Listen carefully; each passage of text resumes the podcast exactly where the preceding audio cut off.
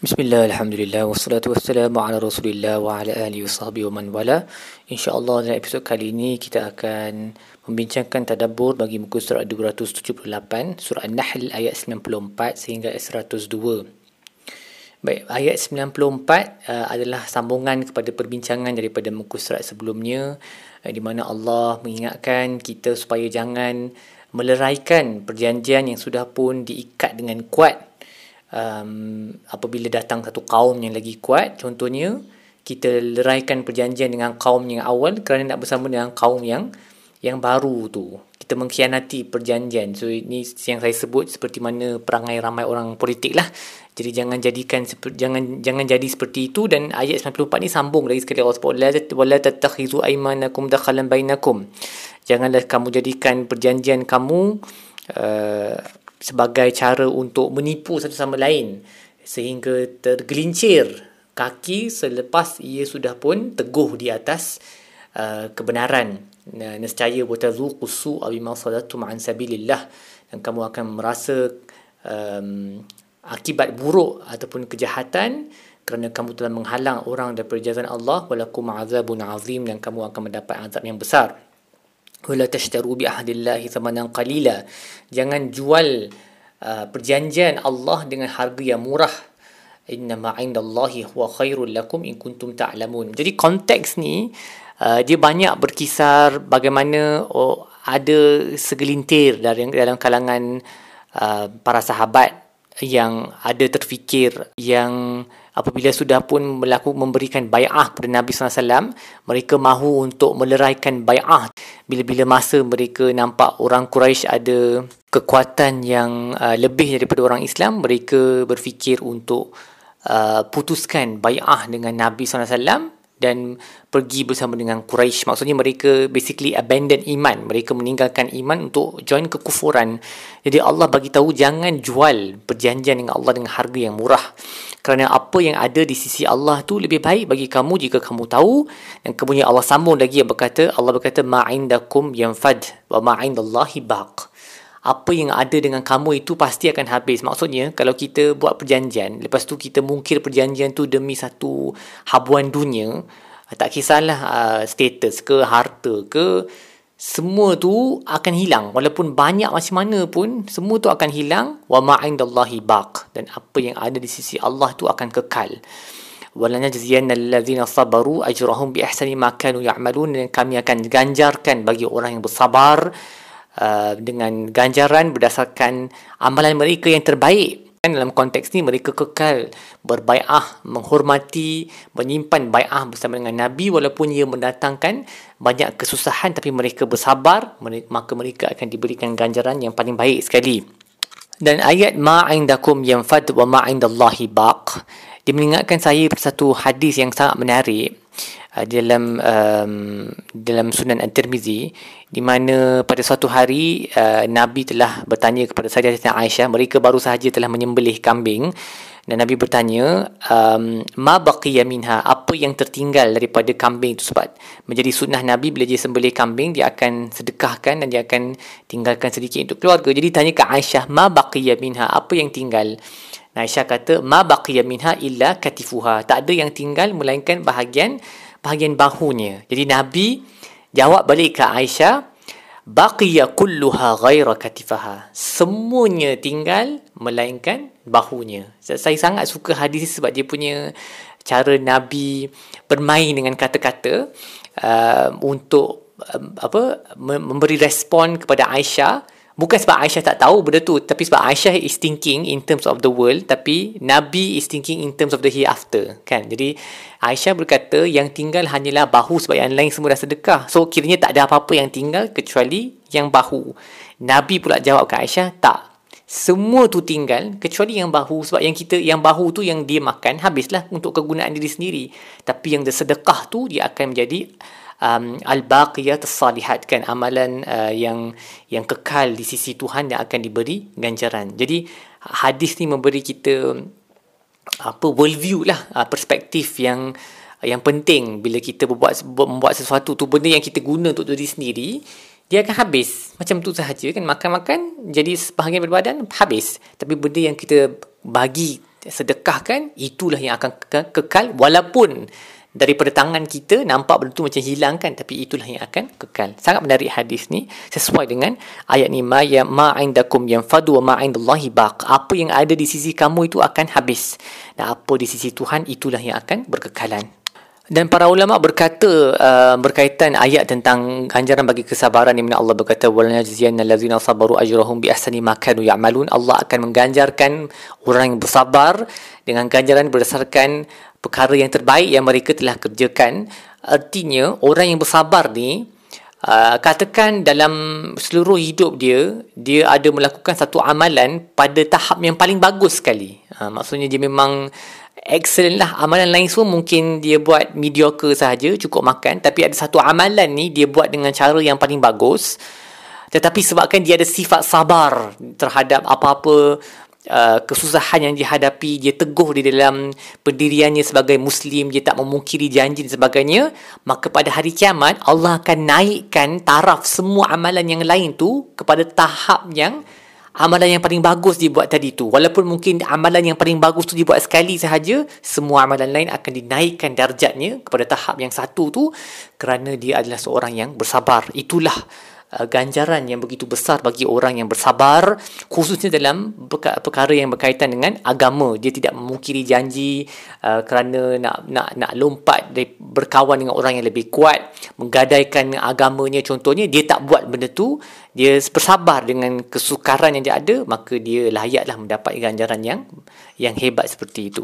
Kemudian Allah berkata man amila salihan min zakarin aw unsa wa huwa mu'minun sesiapa yang melakukan amalan yang saleh daripada kalangan lelaki dan perempuan dan dia beriman. So iman tu syaratlah sebab apa-apa amalan yang saleh uh, yang dilakukan tetapi seorang tu tak beriman Allah tak terima amalan tersebut kan. Sebab syarat amalan diterima adalah dia kena beriman Allah berkata falanuhiyannahu hayatan tayyibah. Allah akan memberikan mereka kehidupan yang baik.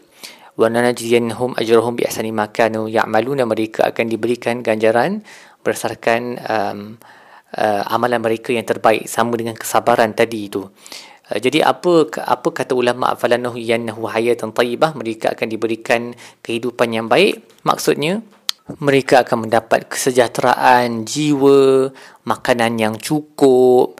Di dunia semua tu mereka dapat lah saat-saat ayat ni berkaitan dengan kehidupan di dunia. So mereka akan cukup. Mereka akan ada sifat qanaah. Mungkin uh, rezeki mereka tak banyak tapi mereka mempunyai sifat qanaah. Contented dengan apa yang mereka ada. Dan ini mengingatkan saya lagi kepada satu hadis uh, yang kita semua kena ambil uh, ihtimam dan praktikkan. Nabi berkata man asbaha minkum aminan fi sirbihi mana-mana di antara kamu yang bangkit pada siang hari dalam keadaan aman. Di dalam rumahnya di dalam jiwanya okey? Mu'afan fi jasadihi badannya sihat indahu qutu yaumihi. Dia ada makanan yang cukup bagi hari tersebut. Faka'annama haizat lahu dunya. Ia adalah seolah-olah seluruh dunia telah dikumpulkan baginya.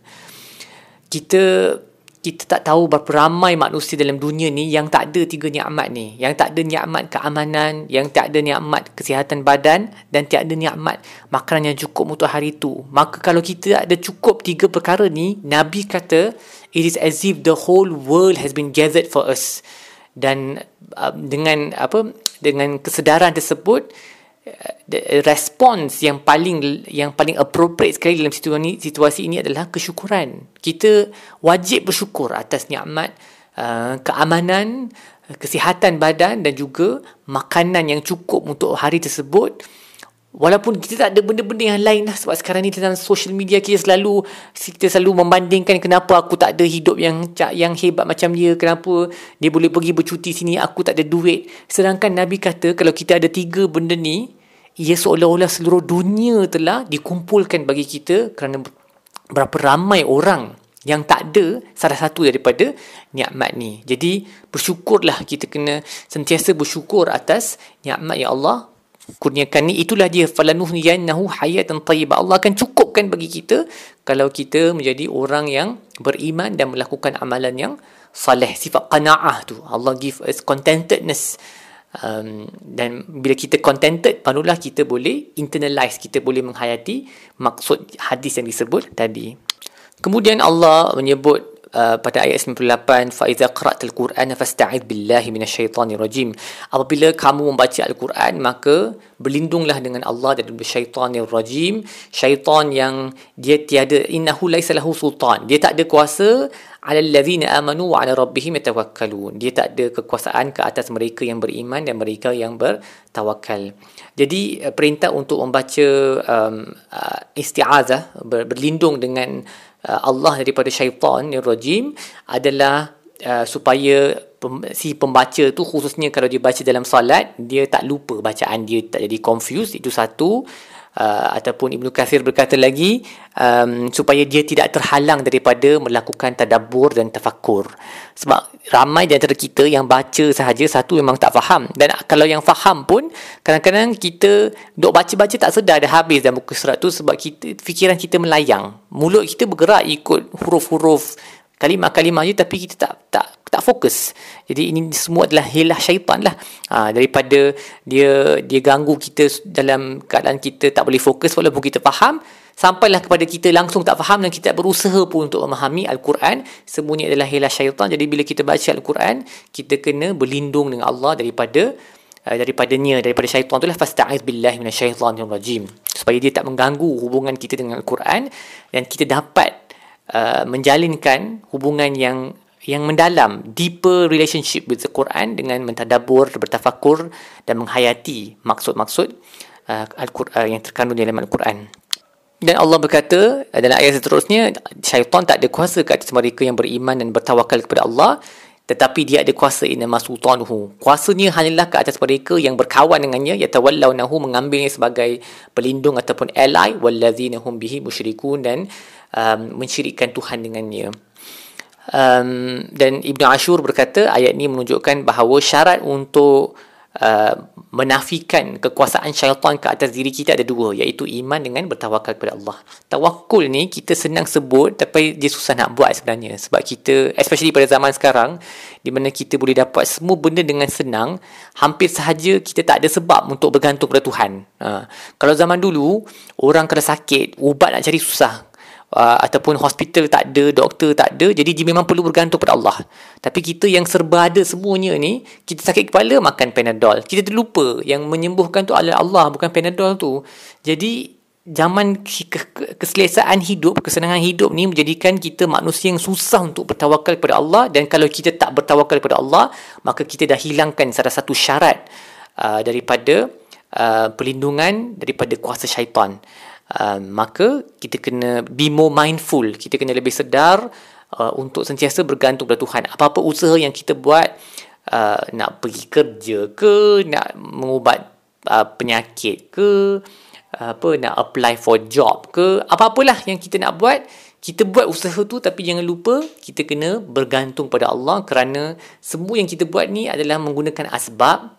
Dan asbab tu dia tak boleh uh, mengatasi qadar Allah ataupun kekuasaan Allah kan. Kalau Allah nak benda yang kita buat tu dia punya efek tu tak akan terkesan, tak akan membawa apa-apa. Jadi kita uh, kena terus bertawakal kepada Allah dan supaya kita tidak tergoda oleh syaitan lah. Sebab bila kita tak bergantung pada Allah, nanti kita akan uh, cuai. Contohnya kita makan ubat. Lepas tu kita tak baik kan. Jadi kita mulalah putus asa, ha, kita persoalkan kehidupan kita yang penuh dengan kesusahan ini semua adalah godaan syaitan sebab in the first place kita tak bertawakal pada Allah sedangkan kalau kita bertawakal pada Allah kalau kita tak baik pun kita akan tahu bahawa ada hikmah di sebalik kenapa Allah tak mengizinkan um, kita untuk sembuh. Mungkin dia punya penyakit itu menjadi uh, cara untuk kita digugurkan dosa-dosa yang serba banyak contohnya. Okey. Dan kemudian ayat uh, 101 merupakan ayat mungkin ayat yang paling jelas tentang konsep um, uh, naskh di dalam Al-Quran iaitu di mana Allah menggantikan satu ayat Al-Quran dengan ayat yang lain.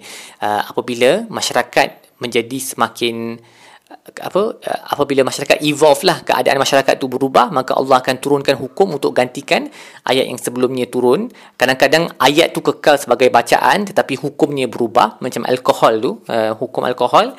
Uh, yang pertama antara ayat pertama yang turunkan adalah supaya jangan mendekati salat ketika mabuk. Tetapi kemudian Allah telah mengharamkannya terus dalam dalam ayat-ayat yang seterusnya Uh, tetapi ayat yang jangan dekati salat tu terus ada dalam Quran dia masih dibaca lagi cuma hukum ni sudah tidak dipakai. Ada juga ayat yang mana uh, Allah turunkan uh, ayat baru dan ayat lama hilang terus daripada al-Quran dan memang tak boleh diingati pun. Sebab ada ada kes di mana para sahabat ramai di antara mereka membaca surah yang sama pada satu malam tiba-tiba semua lupa ayat yang sama. Dan bila datang kepada Nabi tanya kat Nabi Nabi kata ayat tu sudah pun diangkat semula ke langit? Maka memang Allah terus padamkan memori ayat tu sama sekali. Um, digantikan dengan ayat baru. Ada juga ayat yang um, hukumnya berkekalan tetapi ayatnya sudah lagi tidak dibaca seperti hukum rejam untuk perbuatan zina selepas kahwin kan. Uh, tapi di, di sini yang ni ada perbincangan lah dalam kalangan ulama. Tetapi ada yang berkata bahawa ia dulunya dibaca dibaca daripada uh, sebagai sebahagian daripada al-Quran. Tetapi kemudian bacaannya itu telah dimansuhkan tetapi hukumnya tetap di dikekalkan. Dan memang uh, macam mana kita tahu dikekalkan? Sebab nabi terus mempraktikkannya sehingga uh, beliau wafat baginda wafat. Jadi ini adalah ayat tentang konsep naskh lah maksudnya memang ada ada masa Allah akan tukar satu ayat dengan ayat yang baru ataupun dengan hukum yang baru bersesuaian dengan keadaan masyarakat yang semakin berubah. Ha, tetapi orang Quraisy mereka berkata anta muftar. Mereka tuduh Nabi kamu ni reka-reka. Jadi Allah berkata bal aktsaruhum la ya'lamun. Kebanyakan mereka tak tahu. Allah lebih tahu apa yang Allah wallahu a'lamu ma yunazzil. Allah lebih tahu apa yang dia turunkan tu. So macam mana kamu boleh katakan Nabi dia adalah pendusta sedangkan Allah turunkan tu dengan hikmah yang tertentu. Dan Allah berkata kul nazzalahu ruhul qudus min rabbika bil haqq. Allah menurunkannya uh, ruhul qudus Jibril menurunkannya daripada Tuhan kamu bil haqq dengan kebenaran liyusabbital ladzina amanu supaya ia mengukuhkan jiwa orang beriman wa hudan wa busyra lil muslimin dan sebagai um, apa panduan dan juga berita gembira bagi orang beriman. Dan ayat ini sekali lagi menunjukkan bahawa untuk kita meneguhkan keimanan kita kita kena lazimi membaca al-Quran mentadabburnya kita hidup di zaman yang ada banyak syubah-syubah di sekeliling kita yang kadang-kadang meragukan iman kita, baliklah kepada Al-Quran. Bacalah Al-Quran, fahamilah maksudnya. InsyaAllah semua syubah-syubah itu akan hilang dengan dengan sendirinya uh, dengan izin Allah. Baik, apa yang kita belajar dalam muka surat ini? Yang pertama, ingatlah bahawa ganjaran orang yang sabar adalah amat besar seperti yang saya terangkan tadi mereka akan diberikan ganjaran berdasarkan amalan terbaik yang mereka pernah lakukan. Seterusnya ingatlah bahawa syarat untuk dijauhi daripada um, kejahatan, bisikan syaitan adalah iman dan bertawakal kepada Allah. Juga berterusanlah dalam membaca Al-Quran kerana ia menjadi asbab kepada keteguhan di dalam agama Allah dan jangan lupa untuk um, berlindung dengan Allah menyebut isti'adzah a'udzubillahi minasyaitonirrajim sebelum membaca dan mentadabbur al-Quran agar kita fokus kepada apa yang disebut oleh, Allah di dalam al-Quran dan kita dapat menjiwainya. Baik setakat itu sahaja tadabbur kita bagi muka surat ini insya-Allah kita akan sambung dari episod-episod yang lain. Wassallallahu ala sayyidina Muhammad wa ala alihi wasallam. Alhamdulillahirabbil alamin.